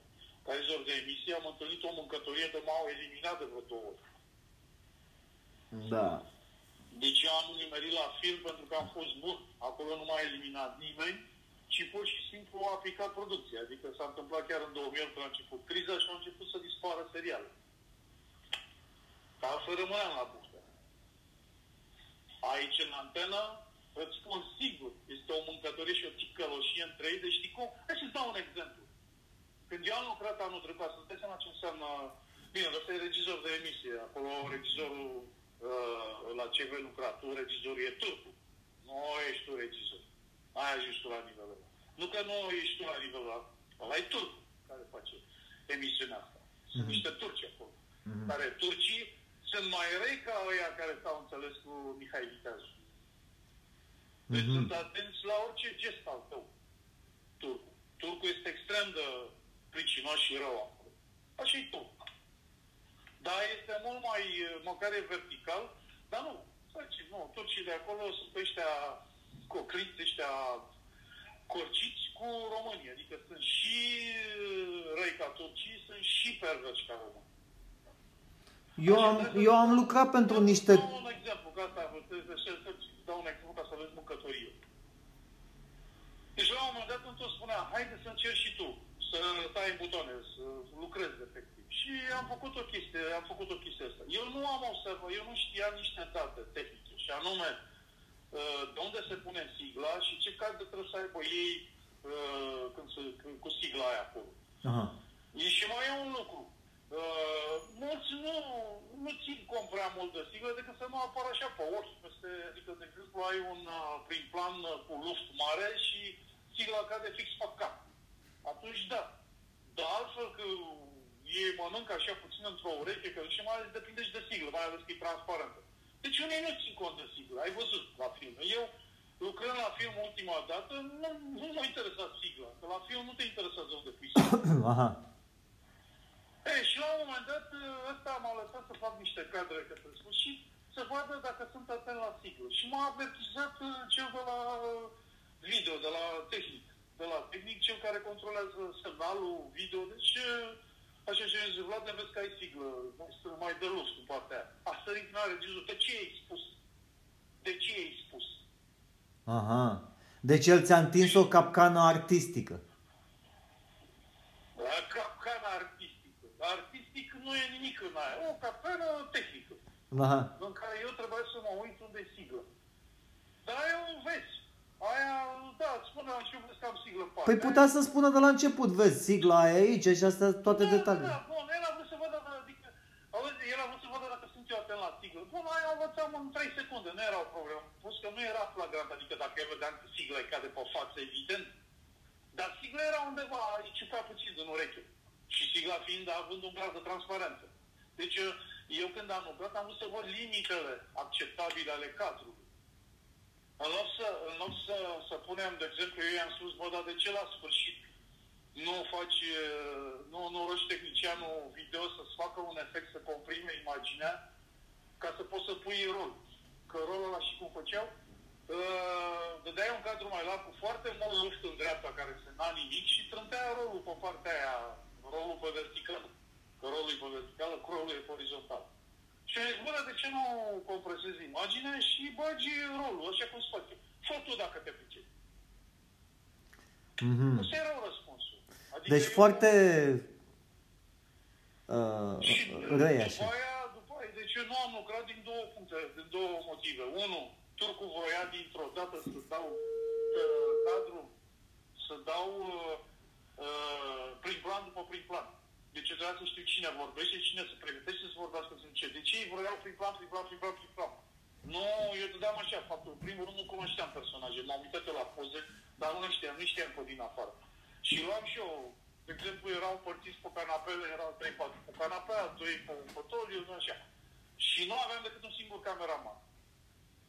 Ăla a alergat după prin planul și celelalte le-am pus la cadru de 2 de 3 ca să pot să dau un cadru de 2 unde vorbește sau de 3 și după aia să alerg la un prim plan. Nu, turcul voia dintr-o dată prin plan, pe prin plan, pe prin plan. Și să vezi la editare.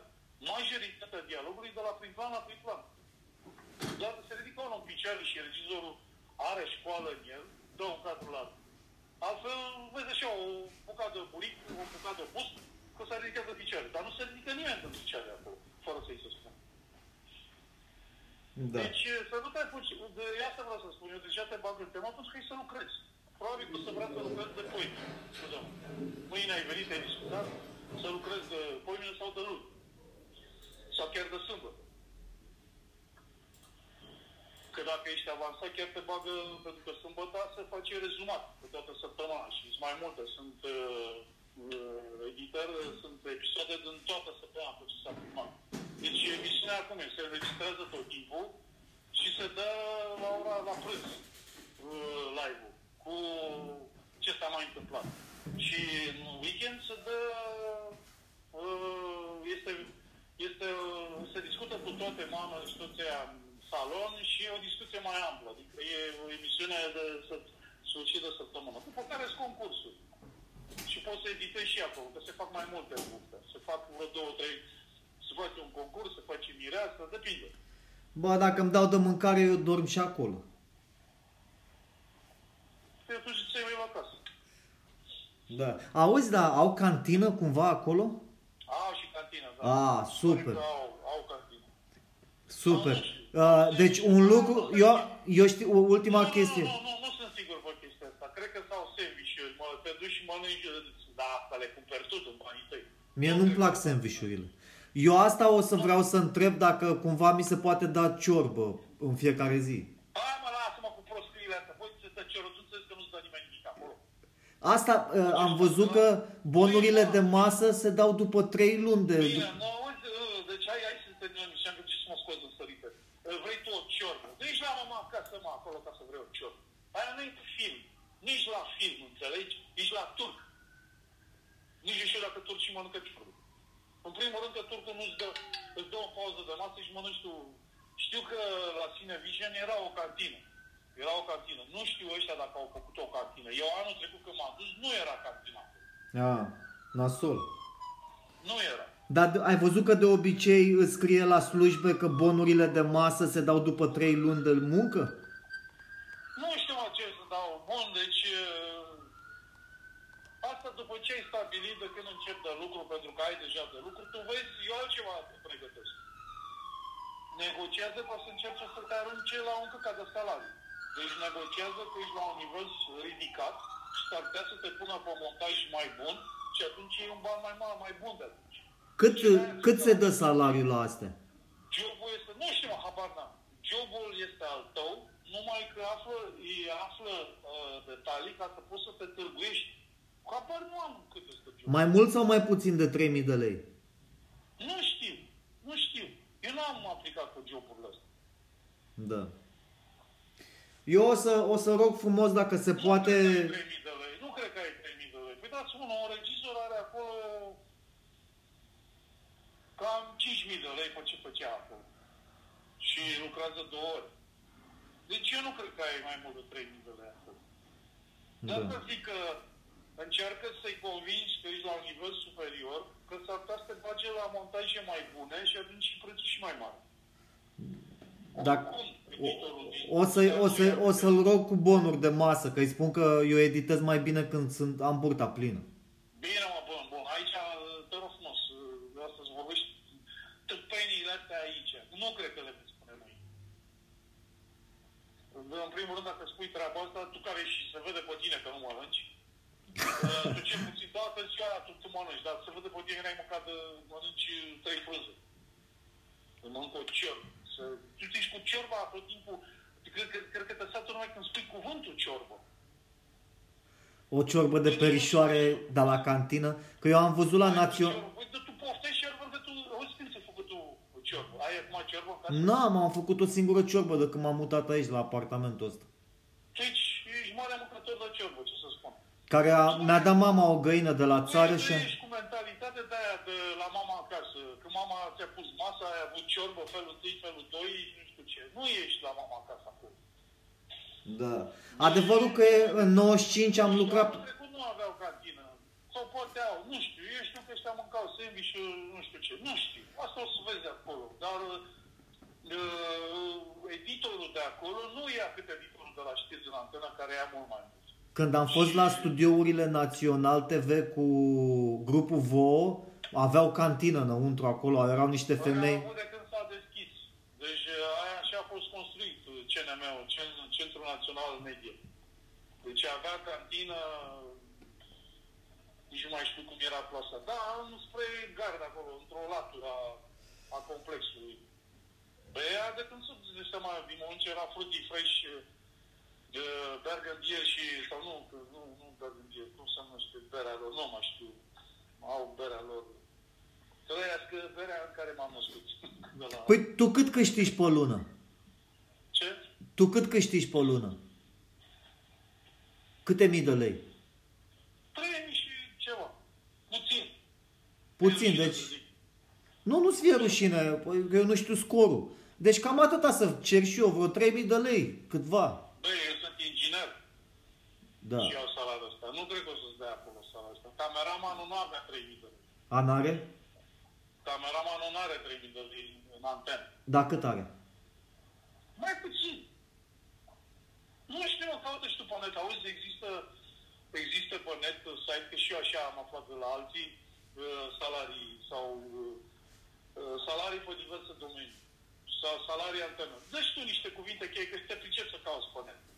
Și ai să vezi în bloguri pe acolo ce salarii sunt. Încearcă să-ți negociezi un salariu ca lumea, pentru că tu ai experiență și faci, la, faci la un nivel. Da. Și când negoci... Bine, hai, te rog frumos, gata. Hai că mă bag la culcare. Bine, hai că ne luăm la revedere. Eu nu știu cum să negociez. Dacă el îmi zice, uite, atâta e salariu, eu să-i zic cu câteva sute mai mult sau... Nu, doamne, tu, nu, tu, tu te gândești la ce tu, cât, băi, nu știu la asta cum te pricepi tu, dar eu fac un calcul în cap, la câte ore lucrezi, ce cheltuieli am acolo și cam în cât mi-ar trebui un salariu și la, la cât îmi convine. Păi la, la mine la Nu scor... trebuie să fixezi în cap o limită inferioară și o limită și un nivel care ți-ar conveni. Ție ce salariu ți-ar conveni? El, oricât de mult. Nu, ce, ce salariu? Scorul meu este mult prea mare ca să poată să fie discutat. Eu, eu zic 60 de dolari pe oră la editare. Bun, deci lucrezi 8 ore. Câte ore câți? 400, 480 de dolari pe zi, pe 8 ore. 400 de dolari pe zi, mulțit cu uh, 20 de tu, adică vrei să spui că iei 1000 de dolari. Păi regizorii de seriale iau atât. Păi de-aia zic, eu nici nu vreau să-i Și spun. regizorul de emisie nu ia atât.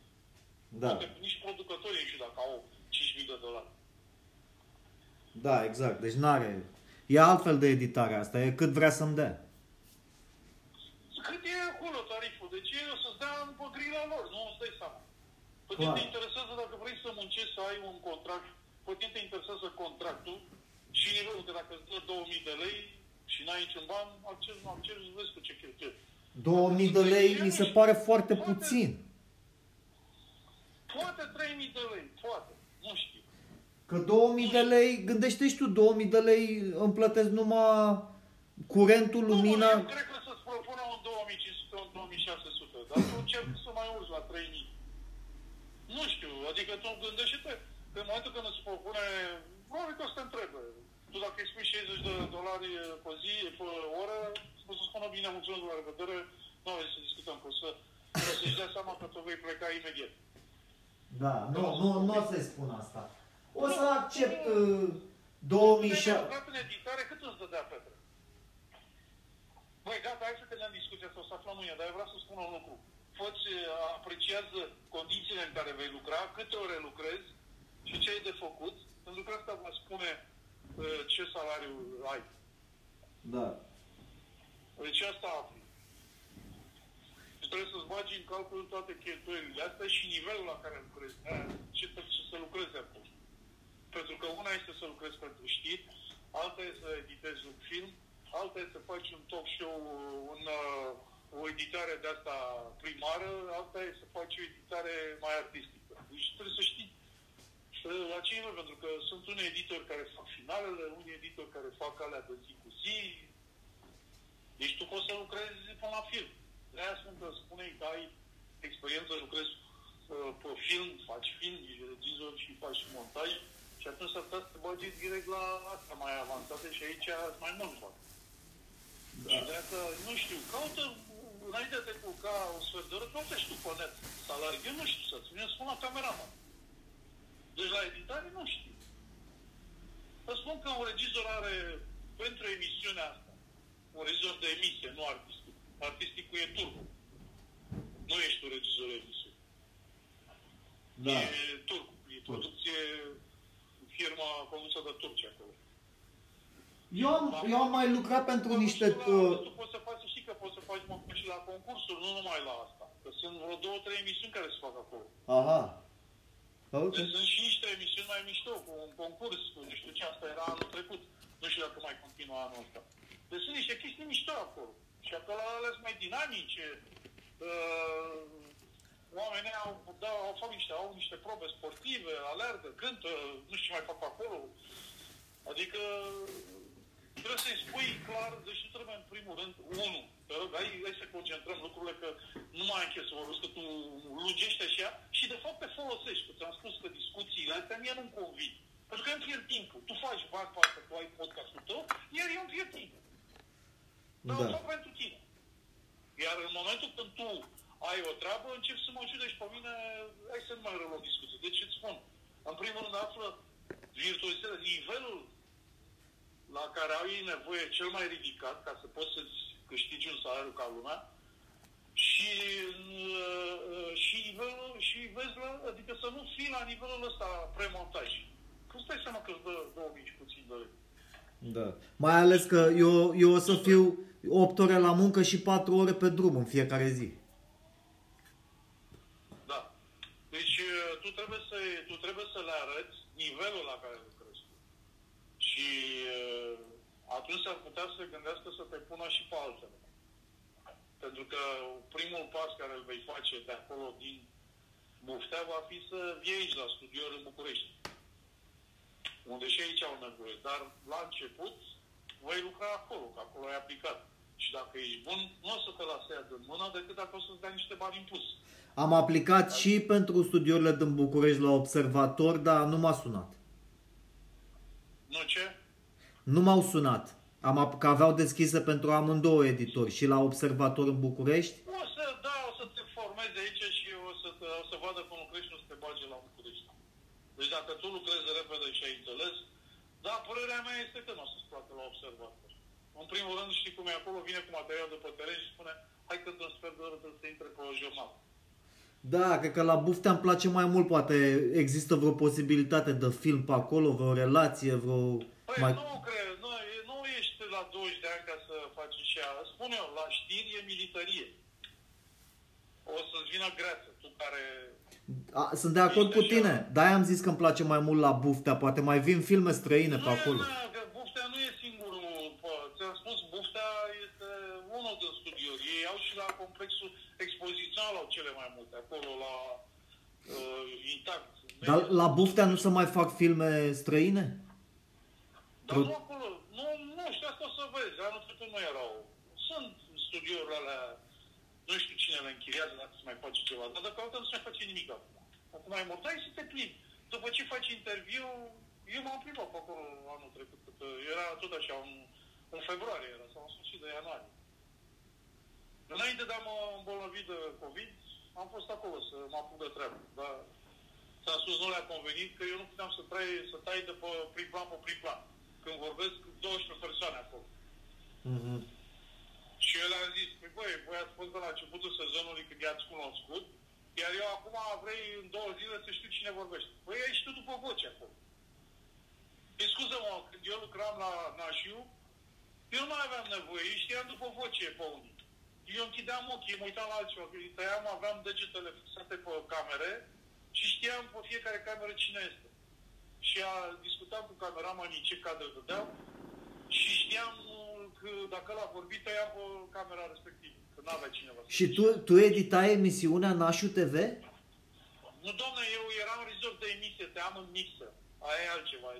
Dacă ar fi, editam live, cum ar veni. Tăiam Da. pe cameră. Da. Nu făceam asta. Eu nu am, uh, nu, nu m-am apucat de editare, nu știu Adobe, nu, m-am uitat puțin în Final Cut, am lucrat puțin, uh, nesemnificativ. Nu m-am ocupat de editare. Dacă mă ocupam de editare, aveam mai multe. Toate evenimentele care le făceam, le puteam edita eu.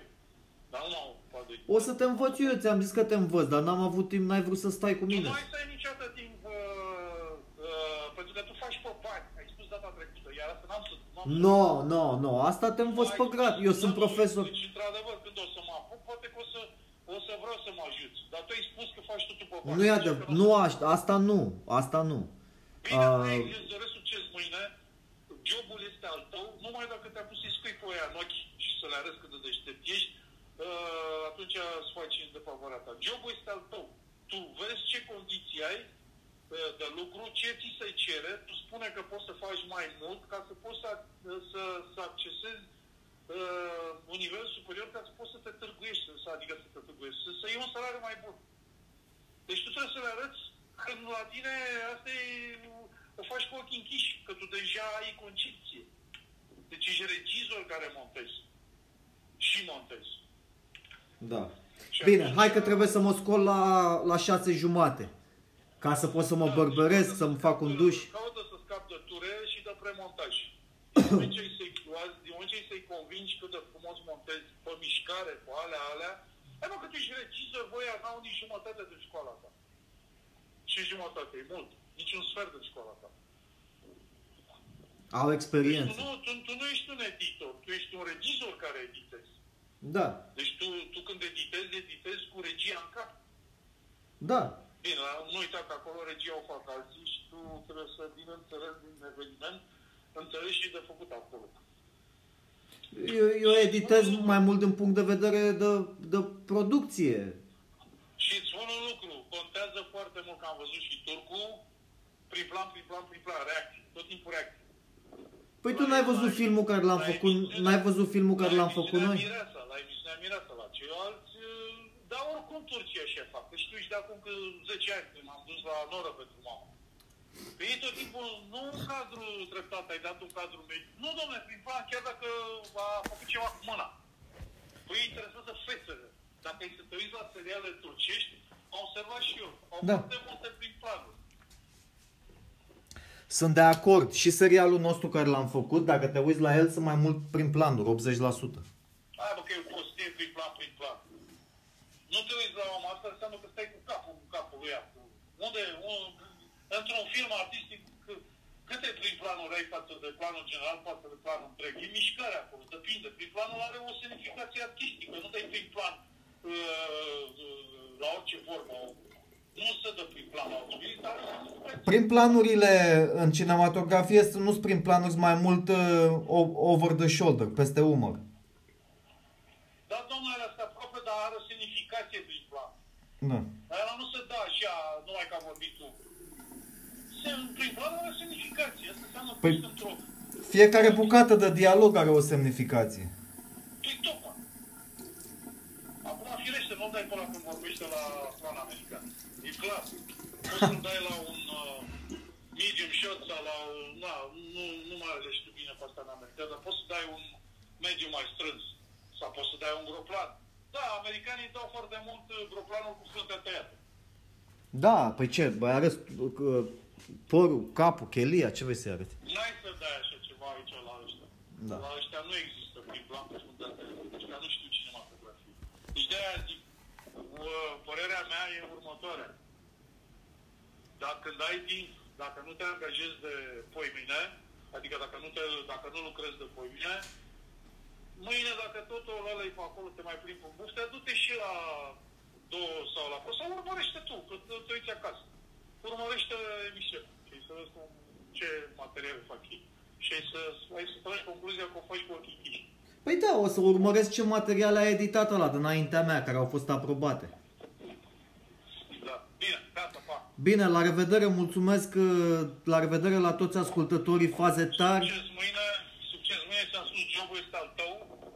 Singura diferență este nu te apuca să le scriu seminte în ochi. Da, nu le zic nimic, tac din gură și fac ce mi se spune. Mă va trebui la un moment dat să stac, că nu cred că îți convine să lucrezi ca editor, ca sclav acolo, ci ai o școală. După ce îi cunosc pe aia, să văd ce le duce capul, să văd cum aplică da, cele patru... Hai mă, că te pricep, tu nu zici nimic. Tu stai ca amurtonul, taci în gură și când ăla se așteaptă că apar n-ai, știi. Trebuie întâi să mai studiez cele 48 de legi ale puterii înainte să, să vorbesc, să încep e să vorbesc. mai pe scurt acolo. Cele 48 ai așa, într-o secvență cât de cât logică. Acolo e mai abrupt. E mult mai abrupt acolo și e mult mai agresiv. Așa că ai să înțelegi. Hai să înțelegi, băi, din ce am discutat acum, mai mult de 75% vei revedea mâine și vei mulțumi că am discutat lucrurile astea. Îți deci, mulțumesc de pe acum. Pa. Hai, la revedere și uh, mulțumim uh, faze tari la toată lumea cu Vladimir Gheorghiu, cel mai tare Hai, prostii, mai. co-host de radio din România. La revedere. A, la cel mai tare post de radio, da. am crezut cum a fost și pe mine. Păi am, pe, tine, pe tine te-am făcut, am zis că ești cel mai tare sidekick de radio din România. Nu, domnule, a, sidekick, da, da, da. O dau cu mingea în tribun. Ăsta a fost episodul de astăzi, Biblia. Noapte bună și mă bucur pentru tine, gebul pe mâine, succes la toată lumea care își încearcă și în săptămâna asta și sfatul meu este cine are vin să meargă și pe la biserică, e interesant. Măcar în săptămâna săptămâna asta să ne mai vedem. Super. Pa! Pa, să ne rugăm.